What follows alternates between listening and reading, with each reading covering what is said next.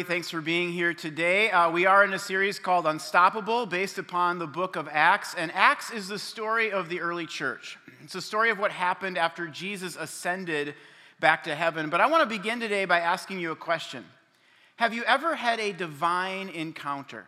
What I mean is, has there ever been a time in your life where you came to church and the message or a song was just what you needed at that moment?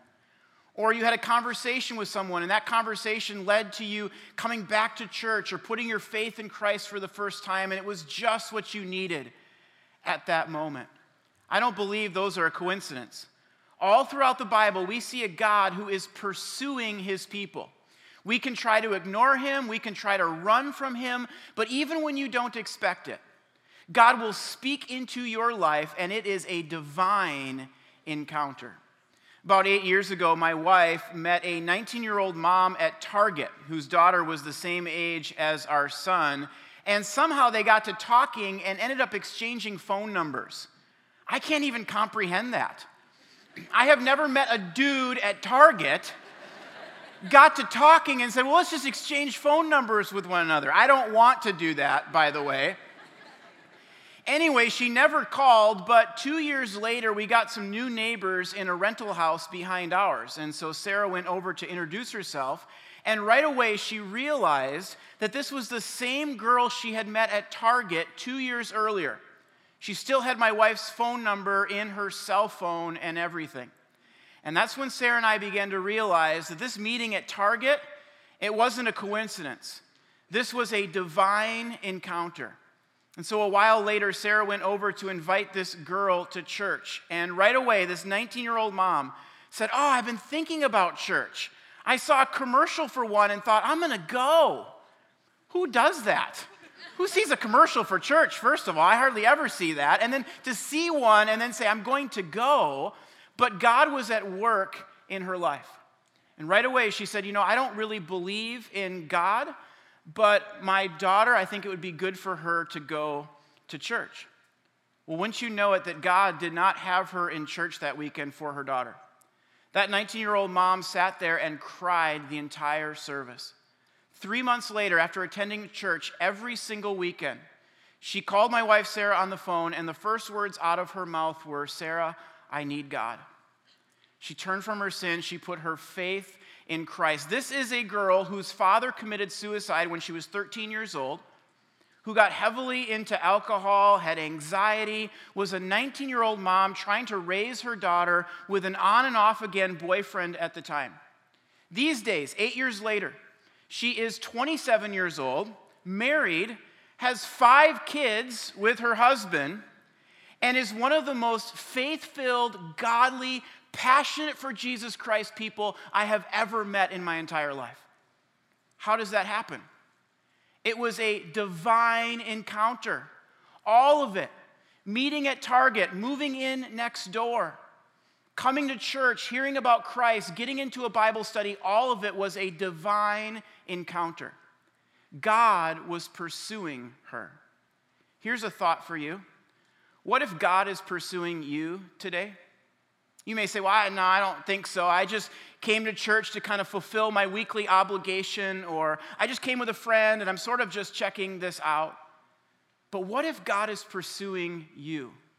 What if He brought you here today for a reason because He wants to speak into your life? That sort of thing happens all the time. In fact, in Acts chapter 8, we see an example of a divine encounter. It all begins with a man named Philip. Philip was one of Jesus' 12 disciples. You don't hear much about Philip. You don't hear about him as much as we do Peter, John, or Matthew. But in Acts chapter 8, look at what it says. It says, An angel of the Lord said to Philip, Go south down the desert road that runs from Jerusalem to Gaza. So God is speaking to Philip, he's directing him. It says, So Philip did. And he met the treasurer of Ethiopia, a eunuch of great authority. Now, eunuch is not something we generally talk about or have that word in our vocabulary. And so you might be wondering, well, what is a eunuch? It was a person who worked for the king or the queen. But as a part of working for the king or the queen, they would be castrated. They would have their male private parts removed. Why would the king or queen want that? Well, first of all, they were paranoid. And so they didn't want their servants to overthrow them as king and start their own dynasty. The other reason was they didn't want their servants having sexual relations with one another. Just too much drama. So they decided to nip that one in the bud, so to speak. All right. It says, a eunuch of great authority under the queen. The eunuch had gone to Jerusalem to worship, and he was now returning. Seated in his carriage, he was reading aloud from the book of the prophet Isaiah. Traveling in a carriage in the first century is the equivalent today of a CEO driving a Lexus LS 460. This eunuch is very well off in life, other than the fact that he's a eunuch. That's a bummer. We all have our problems we have to deal with, right? But here's what I want you to notice there's nothing wrong with the eunuch's life. He's not at rock bottom. He's not strung out on drugs or alcohol. He's not desperate for anything. His life is pretty good. And maybe that's how you feel today. Maybe you would say, you know, I'm, I'm happy. I've, got good days and bad days, but overall, I love my life. I love my friends and my family. And I just don't see a reason why I need church or religion or more Jesus. But God had other plans. Look at what it says in the next verse. It says, The Holy Spirit said to Philip, Go over and walk alongside the carriage. Philip ran over and heard the man reading from the prophet Isaiah. That's a book in the Old Testament. So he asked him, Do you understand what you're reading? The man, the eunuch, replied, How can I, when there's no one to instruct me? Little does he know he's speaking to one of the men who lived with Jesus for three and a half years. But here's my question for you Have you ever been reading the Bible and thought, I don't understand this? I have. And how will people learn unless there's someone else there to teach them? If you're a believer in Christ here today, what if you ask God to lead you to one person? Could be your neighbor, could be a coworker, could be a good friend or one of your kids but to lead you to one person that you could teach the Bible to this year. You may say, Well, I don't really know the Bible all that well myself. You will learn as you teach. How will people learn unless someone else teaches them? The eunuch seemed to understand this well because in the next verse, it says he begged Philip to come up into the carriage and sit with him. The passage of scripture that he had been reading was now, before I read this to you, I want you to think with me. As I'm reading, I want you to be thinking, who's it talking about in this verse? He's reading from the prophet Isaiah, which is in the Old Testament. Here's the verse that the eunuch was reading. It says this He was led as a sheep to the slaughter, and as a lamb is silent before the shears, he did not open his mouth. He was humiliated and received no justice. Later in Isaiah, it says, He was wounded and crushed for our sins, he was beaten that we may have peace. He was whipped and we were healed. All of us have strayed away like sheep. We have left God's path to follow our own, yet the Lord laid on him the guilt and sins of us all. Who do you think it's talking about in those verses? It's clearly talking about Jesus, isn't it? It's so obvious, in fact, that for years, critical scholars, scholars who didn't believe that the Bible was God's word, claimed that the book of Isaiah must have been written after Jesus died. They said, How else could it so perfectly describe his life and his death? It must have been written after he died. That is until 1949. In 1949, a shepherd was out tending his sheep in near a town called Qumran in Israel. He went to explore some caves, and in those caves, he found some scrolls a scroll is like an ancient rolled up book. Several of these scrolls were copies from the book of Isaiah, which were then carbon dated, the oldest of which was carbon dated to 125 BC. Do you see what that means? That means that the verses that I just read to you were written before Jesus Christ was even born. And yet they perfectly describe his life and his death I'm telling you, the Bible is a supernatural book. The eunuch, he didn't know this. And so he asks Philip, he says, Was Isaiah talking about himself or someone else? So Philip began with the same scripture and then used many others to tell him the good news about Jesus. And that's what I want to do for you today. I want to tell you in as plain and clear language as possible the good news about Jesus. The word gospel means good news. Jesus did something that is good news for every single human being. But before we can understand the good news, we have to first understand the bad news. Here's the bad news. Romans 3:23. All have sinned and fallen short of God's standard. I don't think any of us would disagree with that. Maybe you think you're the only sinless person besides Jesus, but most people would say, Yep, I acknowledge that I have sinned against God. But here's the really bad news, and this is the part that some people are unsure of. It says, For the wages of sin is death. A wage is something that you earn, it's something that you deserve. The Bible says that our sin has earned for us death physical death one day, but also spiritual death and separation from God as well. That's not how most of us view our sin, is it? Most of us rationalize our sin, we justify it, we say, well, my intentions were really good, but God is holy so holy that he cannot tolerate any form of sin or evil. The Bible says that if we die having sin, we will be separated from God forever. Seems helpless. But look what the Bible says in Romans 5 6. It says, When we were utterly helpless, Christ came at just the right time and died for us sinners. We have been made right with God by the blood of Christ. He will save us from God's judgment. You deserve to die for your sin. I deserve to die for my sin. Jesus did not. Jesus was sinless. He had not earned the wage of death, and yet he gave up his life. No one took it from him. He gave up his life as a substitute for our sin. He took our place, he paid our penalty. Therefore, Romans 10 says, If you confess with your mouth and believe in your heart that God raised Jesus from the dead, you will be saved. We are not saved by doing lots of nice things for people. We are not saved by avoiding the so called big sins in life. There is one way that a person is saved, and it is through faith in Jesus Christ. Have you done that? Have you had a time in your life where you turned away from your sins and you put your faith, you put your trust in Jesus Christ? If not, I want to do something today that I don't think we have ever done in the history of this church. I want to pray for you right now. In the middle of this message, I want to give you an opportunity to get right with God. God may have brought you here today for a reason. He may be speaking to you, and He may be saying, if you continue on this path, the wage of your sin is death. But right now, in this moment, God is offering you a free gift of eternal life through Jesus Christ, and all you have to do is receive it through faith. And so let's pray together right now. Would you bow your heads with me? Lord, I thank you for that person who you have brought here today.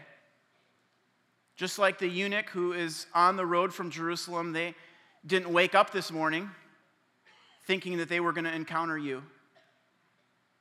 But God, right now in this moment, you have been speaking right to them.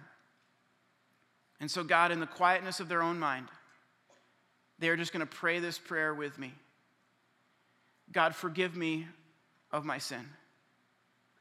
I recognize that I have sinned against you and that the wage of my sin is death. But right now, in this moment, God, I put my faith in Jesus Christ. I believe that He died for me. I believe that he rose again so that I too can rise again one day to have eternal life. And so, right now in this moment, God, I put my faith in Christ. I trust him to save me. And God, I declare that I want to follow you and obey you for the rest of my life. We pray that in Jesus' name. Amen.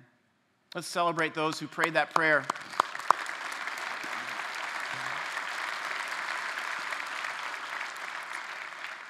So, whatever happened to our friend the eunuch? Well, like some of you, he believed in Jesus. He had a moment like some of you just had. He believed in Jesus, he put his faith in him. Look at what it says happened next. It says, As they rode along, they came to some water. And the eunuch said, Look, there's some water. Let me go home and get my swimsuit and a towel, and I'll be right back to get baptized. No, he actually doesn't say that. He says, Look, there's some water. Let me think about this for two or three years, and then maybe I'll get baptized. He doesn't say that either. He says, Look, there's some water. Why can't I be baptized? That is the question I have for you today. What could possibly be preventing you from being baptized today? If you just pray that prayer and put your faith in Christ, what a moment to stand before God and before this church and publicly declare that you have new life in Christ. If you are a believer in Christ, but you have never been baptized as an adult, what a moment to say, you know what, God, it's time. I'm going to obey you in this area of my life. I'm guessing you have a couple objections in your head. I've tried to anticipate what those are. The first one might be this I was baptized as an infant, and my parents or grandparents would be upset with me. This is a big one, so let me try and explain. Parents who baptize their kids as babies have the best of intentions in mind. They want to raise kids who know and love Christ. And so every time I talk to someone whose parents baptized them as an infant, I say, honor your parents for that, for their desire to raise a kid who loves Christ. We do parent child dedication for the same reason. But you should also know that there is not one single reference in the entire Bible to a baby being baptized. Every time people are commanded to be baptized, it's attached to the command to believe first. Look at what it says in Acts chapter 8 says the people believed Philip's message concerning Jesus Christ. As a result, many men and women were baptized. Then Simon himself believed and was baptized. Notice that belief precedes baptism. And this belief or this faith, it's not your parents' faith. It's not your pastor's faith. It's not your priest's faith. It's your faith. Don't bank on an infant baptism as your ticket to heaven. That would be tragic. Now, of course, we want to honor our family's wishes and we want to have their approval. But even more importantly than that, we want to honor God's wishes and we want to have God's approval. And sometimes in life, you just can't have both. And in those moments, you have to decide who am I going to live for, people or God? Second objection that you might have in your head is, is just simply pride. I think this is actually the biggest one. I became a follower of Christ when I was 19 years old. I wasn't baptized until I was 26. Seven years later, I was actually a youth pastor at the time. I was baptizing other people, but I had never been baptized myself. It got to the point where I was embarrassed. In fact, I actually went to a different church to get baptized than the church I worked at. Because I thought, how weird would that be if I'm baptizing someone and I say, oh, let's switch, you do me now. Why did I wait so long? I don't know, pride. After a few years, I started to worry what people would think.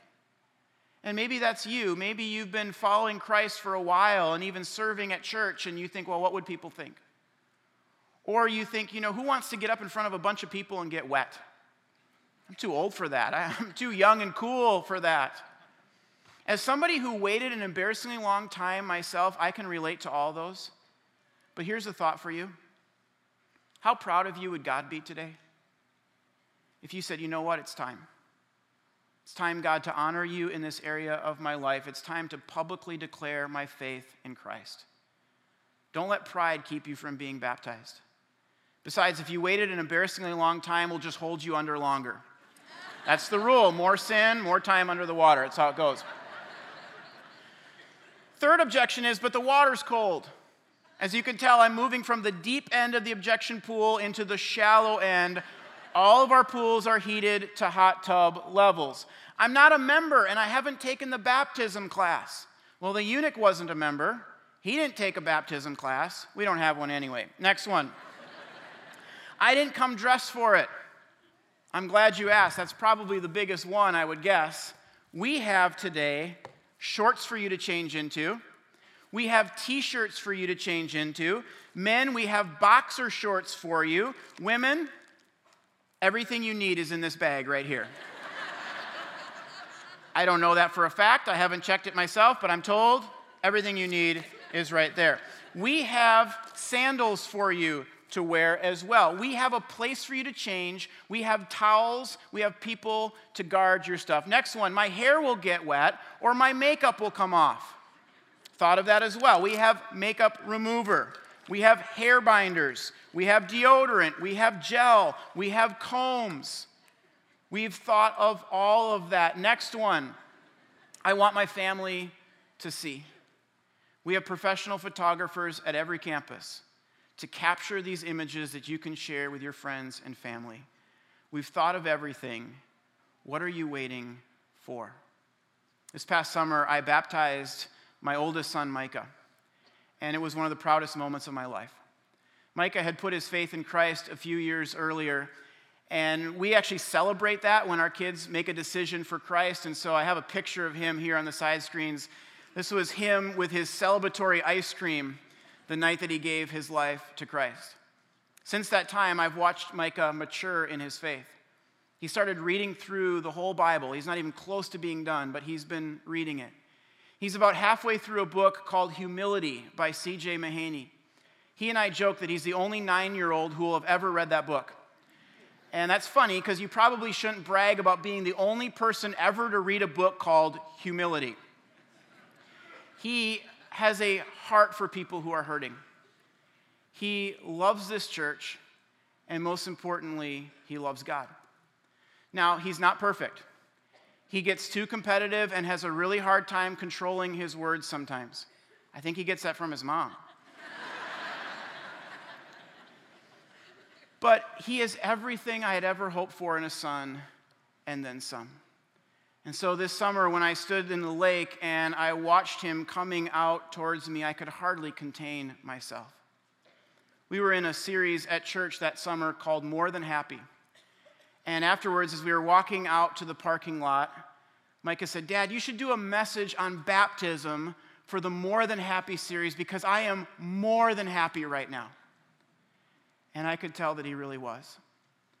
The next night, I brought him to the home run derby at Target Field one of the best nights we have ever had together. But as much fun as we had that night, I never saw him smile like he did when he was baptized. Friends, there is something powerful when a believer publicly declares their faith in Christ through baptism. There's something so powerful when a believer stops worrying what other people think and how my hair is going to look, and they take a step towards God and are baptized. There's something so meaningful when we identify with the life, the death, and the resurrection of Jesus Christ through baptism. And I want that for you today. Today could be your divine encounter. You may have woke up this morning not expecting to be baptized, just like the eunuch woke up, not expecting to encounter God on the road from Jerusalem. But here you are. And God brought you for a reason and He wants to speak into your life. There's something He wants to do in that water. He wants to set you free, He wants to wash you of your sin. He wants you to declare, Here I am, Jesus Christ, I am all yours. He brought you for a reason. I want to show you the story of a family who God has been working in their life and has brought them to this moment. Take a look at the side screens.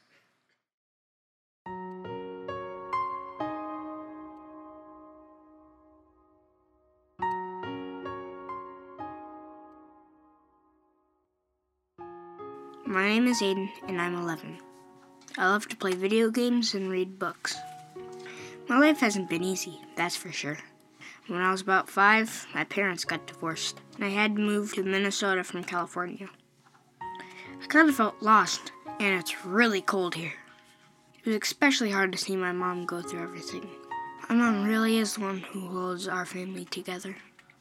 When I was growing up, she always told me about Jesus. And when I was six years old, I made the decision to let Jesus into my heart. And today, I want to get baptized. I'm Vivian and I'm nine years old. My favorite things to do are figure skating and playing with my dog Roy. When I was four, I accepted Jesus. And since my parents were in the middle of a divorce, I spent a lot of time with him. I remember times when my parents would be fighting, and I would go in my room and pray. During those hard times, it always made me feel better. Today, I want to show everybody how much I love Jesus and get baptized. I'm Angie, and I'm Aiden and Vivian's mom. I am so proud of their decision to get baptized today. Even though our family has been through a lot, God continues to show up and reveal more of his plan. When we moved back to Minnesota, I met Charles. We started dating, and I took him to church with me. Shortly after, he accepted Christ. We were married in 2013, and from the start have placed God at the center of our family. Charles has become a father to the kids, and it's our priority to raise children who trust in God and have a heart for serving others. My name is Charles, and as a new part of this family and a new believer, I've been on a wonderful journey. I've had my own struggles to overcome, but the transformation I've experienced in Christ has been unbelievable. I love my family, and it gives me great joy to see Aiden and Vivian boldly declaring their faith feel honored that today I get the opportunity to stand beside them and be baptized as well. Oh, play for me? I want to get baptized because I love Jesus and I want to feel Him even more. I know that God has used all the bad things in my life to shape me into who I am. I know I can sometimes be controlling, bossy, and dishonest. But I also know that God has gifted me with a good mind and a great heart. I believe everything in the Bible is true, and I know that baptism is a part of God's plan for me. I think afterwards I'll have an even better relationship with Jesus. I am amazed at the miracles God creates, and I can't believe how awesome He's made my family. Most importantly, I believe that Jesus died on the cross and came back to life for me. And I know that whenever I sin, He will always forgive me and that He will never leave me. Well, we are here live at the 4 o'clock service at the Lino Lakes campus. And uh, Angie, you've been baptized before, but you've played a pretty significant role in seeing your husband Charles come to faith in Christ and your kids come to faith in Christ. What is it like to see them here? How do you feel watching them get baptized today? Um, it's my birthday tomorrow, and um, it is a culmination of God's promises and the biggest gift I could ever receive. Yeah, yeah. Yeah. Well, and it's great for all of us to see a family that God's at work in their life and using even hardships to bring you to this point of walking with God. And no matter where you're at in life today, God can, can take something that's difficult and He can bring it around later on uh, to show His glory. And so we're going to baptize you today. Uh, have you guys put your faith in Christ? Yes. Well, then, based upon your public profession of faith, I baptize you in the name of the Father, Son, and Holy Spirit.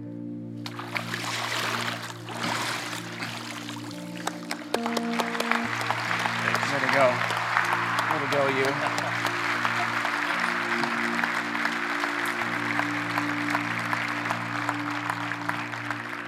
All right, well, at this time, I'm going to pass it off to the campus pastors at our campuses.